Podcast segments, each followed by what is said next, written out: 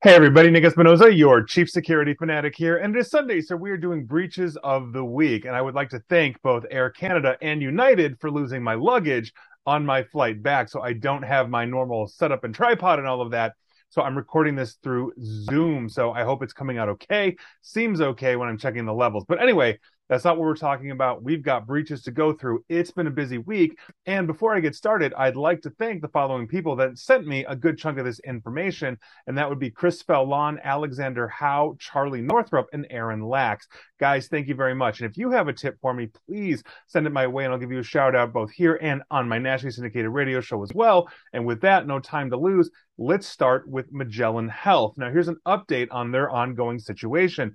They have agreed to pay breach victims one point four, uh, one point four three million dollars to resolve claims that it allegedly in, had allegedly inadequate security enabled, basically on undetected phishing attacks and subsequent data breaches in twenty nineteen.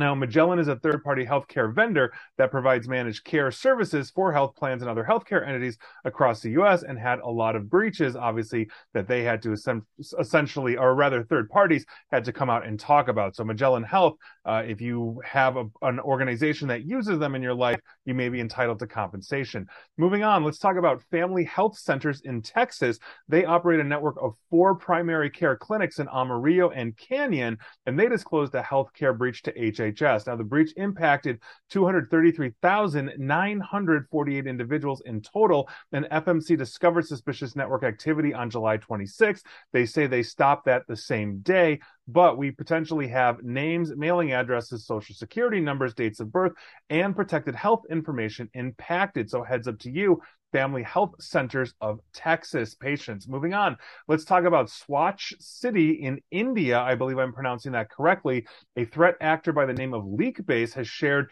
a database containing the personal information allegedly affecting sixteen million users of Swatch City, an Indian complaint uh, redressal platform. So there you go. Now, what we're talking about are usernames, email addresses, password hashes, mobile number uh, numbers, one-time passwords, last login times, and I P addresses being captured by LeakBase. So heads up to you if you use Swatch City out of India. Moving on, let's talk about Physicians Business Office, because they filed an official notice of data breach with various state government entities after an unauthorized party was able to gain access to their network. According to uh, Physicians Business Office, the breach resulted in names, addresses, dates of birth, social security numbers, driver's license number, protected health information, health insurance account information, et cetera, et cetera, being compromised. They sent out data breach letters to one hundred ninety-six thousand five hundred seventy-three people, informing them of what they can do. Moving on, let's talk about Humana and Choice Health. Humana disclosed a third-party data breach to Maine Attorney General's office that impacted twenty-two thousand seven hundred sixty-seven individuals. This breach originated at Choice Health, which sells Medicare products on behalf of Humana. The other one that had to uh, also disclose as well so far is Anthem Maine Health. We will see uh, if any more are affected, but this looks like a quintessential supply chain breach. Heads up to you, Humana, Choice Health, and Anthem Maine Health customers or patients.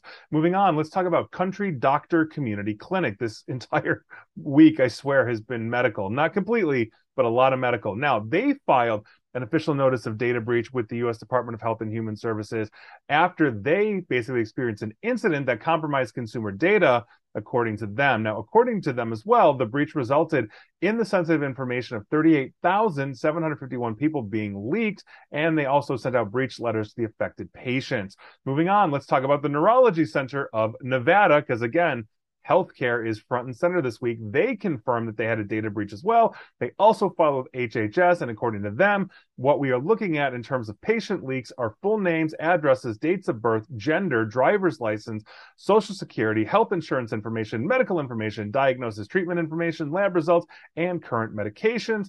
They've also sent out letters of notification.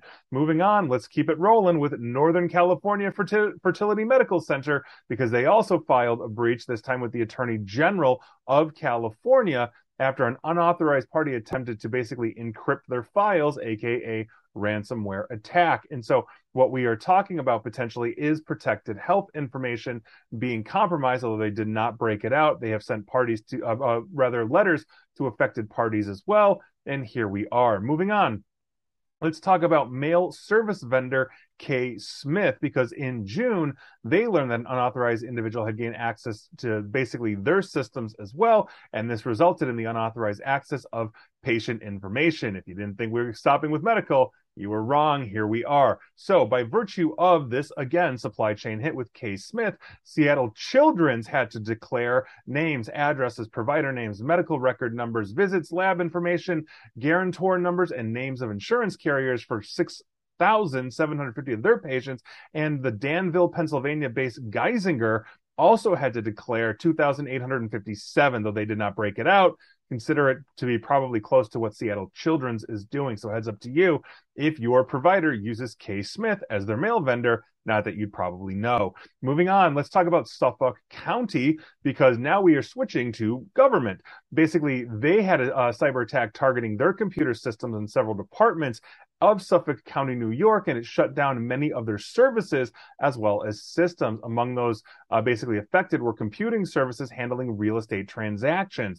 Now, as of September twentieth, BlackCat has claimed responsibility, uh, basically, and they've been threatening to leak Uh, files, which is pretty standard for a ransomware gang, and this breach forced pretty much all services impacted to document everything using the old school methodology of pen and paper. Now, this was especially difficult, obviously, for brokers and mortgage professionals in that county that were cl- uh, basically attempting to close housing contracts submitted prior to that September eighth attack. So heads up to you, Suffolk County, New York citizens and people buying houses there. Moving on. Let's talk about the defense giant Elbit, because Elbit Systems of America, which is a subsidiary of the Israeli defense giant Elbit, has confirmed that they suffered a data breach after a ransomware gang claimed to have hit their systems. In a notification to Maine's Attorney General, basically they said this occurred on June eighth and it was discovered the same day. They said only three hundred sixty-nine people are affected, presumably their employees. And we are talking about the information on those employees with name, address, social security, date of birth, direct deposit, and ethnicity. So heads up to you if you work for Elbit Systems of America. Moving on, I'm going to give you an update on DuPage Medical Group. Uh, basically, they have now agreed to pay three million dollars to resolve claims that they failed to protect patient information from a twenty twenty-one attack. Now, the settlement, benefit, settlement benefits individuals whose personal information was compromised by the DuPage Medical Group Uh, between July twelfth and thirteenth of last year. So if you are a patient of DuPage Medical Group, you may be entitled to compensation. Moving on, we need to talk about the law firm Reed and Reege. On March twenty-first, they learned that they basically had been infected with malware, and not much more is this time, but by virtue of that, multiple clients of theirs have had to disclose or will disclose, and the one we know of thus far is Stafford Springs, Stafford Springs, Connecticut-based Johnson Memorial Hospital. So heads up to you, patients of Johnson Memorial out of Connecticut. Moving on, let's talk about Samsung, the technology giant. Uh, basically, two Samsung users have filed a class action lawsuit against Samsung for over two data breaches that they had this year in twenty twenty-two. Now, the forty-three page complaint filed with the Federal District Court of the Northern District of California claims that Samsung unnecessarily collected user data and then stored and sold it without proper security precautions or protections, which led to basically back-to-back data breaches, both of which I reported on earlier. But heads up, Samsung users, uh, if you have a Samsung user account, you may be entitled to compensation if it was created before those breaches. Moving on. I want to give you an update of Bansley and Kiener. This is an accounting firm that has now agreed to pay nine hundred thousand dollars to resolve claims it mismanaged a twenty twenty data breach by waiting a year to inform authorities. Now, the settlement benefits individuals who received a notification from Bansley and Kiener informing them that their information may have been compromised in the twenty twenty breach. Basically, they're a C P A and advisory firm based here in Chicago, and in December of twenty twenty-one, they basically announced that they had a breach in twenty twenty, December. So they waited a year, literally, to tell everybody. Not cool, guys. here we are. Moving on, let's talk about Diodes Incorporated, because on September twenty-third of this year, they confirmed they experienced a data breach, basically after consumer data entrusted to the company was accessible to an unauthorized party. We don't know much about this, this yet, but what we do know is that this breach resulted in names, addresses, social security numbers, driver's license numbers, state I D, health information, and insurance information belonging to affected parties was compromised. They're sending out breach letters, so heads up to you if you have anything to do with Diodes Incorporated. Be on the lookout for that letter. Moving on, let's talk about the Montefiore Medical Center, because a research coordinator's U S B uh, device was stolen, which exposed the personal information of more than thirteen hundred patients in the medical center's second data breach this year, and their sixth data breach since September of twenty twenty. Six data breaches in two years. That has so far impacted the total privacy of twelve thousand four hundred fifty-one patients. Now, the five incidents preceding this one all involved a now fired employee, or excuse me, employees that were illegally accessing personal information about patients. And while this latest incident is described as a theft, the research coordinators whose device was stolen has been suspended for not following Montefiore's policies, according to a uh, private non according to the uh, the private nonprofit hospital.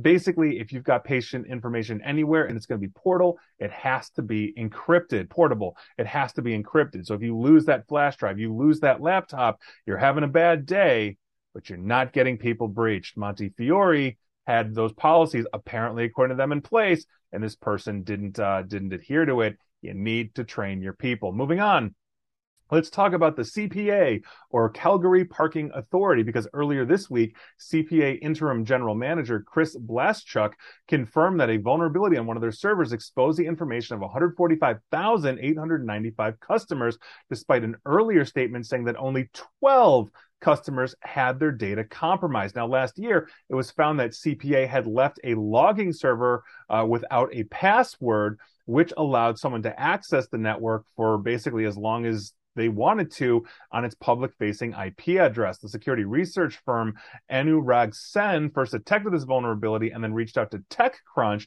to help report this potential breach. Upon TechCrunch's review of the logs recorded on the server, it was found that the customer's information, such as names, birth dates, phone numbers, email addresses, postal addresses, and even parking tickets slash offenses were exposed. The parking details also gave out customers' license plate information and vehicle descriptions. Most worrying is that the logs also contain partial card payment numbers and expiration dates. So heads up to you if you live in Calgary or have been to Calgary and you have used the Calgary Parking Authority. I'm assuming these are parking lots all across the city. Moving on, let's talk about Fast Company, because Fast Company took their website off, offline after it was hacked to display stories and push out Apple News notifications containing obscene and racist comments.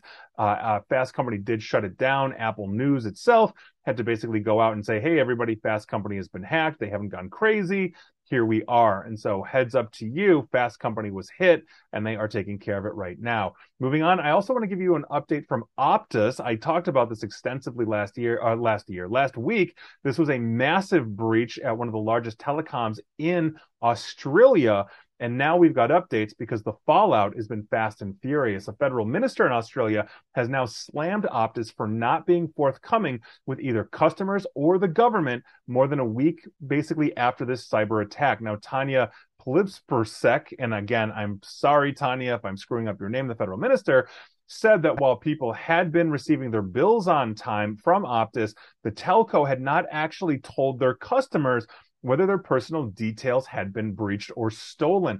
Australia now could have a tough new data protection law in place this year, basically as an urgent response to this cyber attack that basically saw the personal data of nine point eight million customers uh, exposed, which is a significant amount of Australia's population, uh, you know, given their size, uh, population size, I should say, not continent size. So obviously that's a huge thing. So Australia moving fast to uh, basically enforce new laws uh, for cybersecurity. And honestly, Australia, I wish more countries took a page out of your book when it comes to these kinds of things. And finally, and we have two finalies for you. The first one we're going to be talking about is a multi-million dollar credit card fraud operation that was recently un- uh, under, uh, un- uncovered. cannot speak today. Now, basically, this massive operation um, had reportedly siphoned millions of U S dollars from credit cards since its launch in twenty nineteen, and has been exposed uh, basically um, as a base. It's considered responsible for the losses of tens of thousands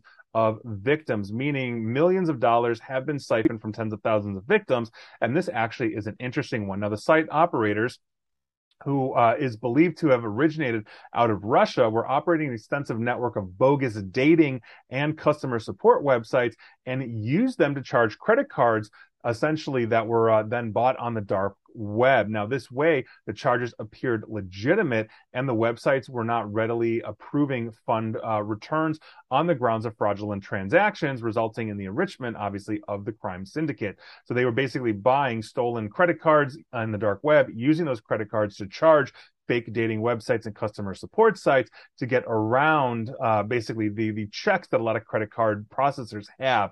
Now, the discovery and report about the global operation actually comes from researchers at Reason Lab, who then shared their findings with Bleeping Computer uh, before Bleeping Computer publi- uh, basically published this, which is who I'm getting this source from. Now, the operation used two kinds of domains that serve as the basis of the operation. Like I said, dating websites and customer support. And when visiting these sites for these companies, of some at least the alleged dating sites, uh, they found that the corporate uh, sites did not exist or had non-existent mail addresses, such as mail at example dot com. So if you went and looked at the dating website and it said, yes, it was owned by X company, if you actually researched that company, essentially there was nothing there. Now, although functional, those sites don't actually receive noticeable traffic, and they're ranked very low in Google search results. The purpose of the existence of these isn't to draw victims, but to allegedly serve as money laundering channels, meaning as you're finding these sites, you're not really inclined to sign up, but they're generating a ton of traffic as they're using stolen credit cards to generate a lot of wealth, essentially cleaning or laundering the money. Now, some of the sites that were disclosed by uh, Bleeping Computers, I was reading this, were affair alerts dot com, ulust dot com, uh, jada parks dot com, which is a black and beautiful dating site. The other two, I think, are self-explanatory. x meets dot com, again, I think self-explanatory as well, and many others. And so there you go. If you are stumbling across, you know, not the match dot coms, not the eHarmony of the worlds dot com, you know, or, or any of the other major sites, you really want to do your homework, because you might just be simply walking into a money laundering site when you're trying to f- find true love, or maybe true love that night. So there you go. That's obviously a huge thing. And finally, finally, we got one last thing we got to talk about, because I think I think this is beyond important to really emphasize to everybody out there. We need to talk about a fired admin or I T admin from a company. Here's what's going on. After being laid off, an I T system administrator disrupted the operations of his former employee.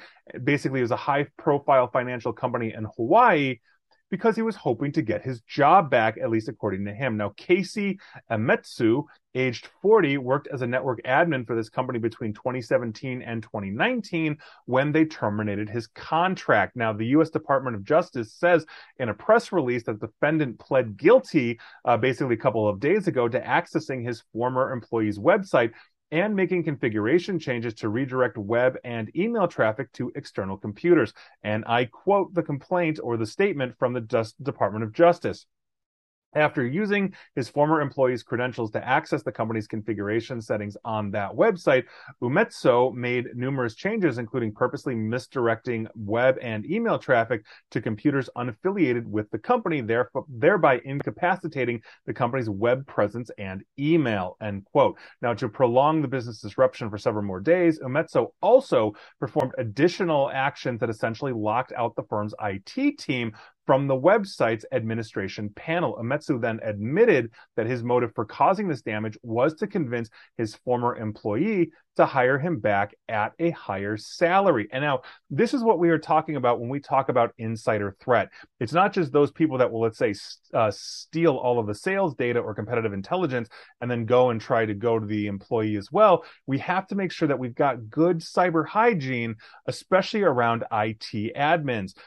basically what we're talking about is no one person should have the keys to the kingdom and be the only one. If you have to get rid of an I T admin, there should be other people already that have those logins, that are able to disable those things, that under you have to have a lay of the land in terms of asset management to what an I T administrator does and does not have access to. You need to look for change management. When we are breaking into organizations that are hiring us to do these things, one of the things that we will do is spin up fake admin accounts, but make them look legitimate, like S Q L service, like Microsoft S Q L service.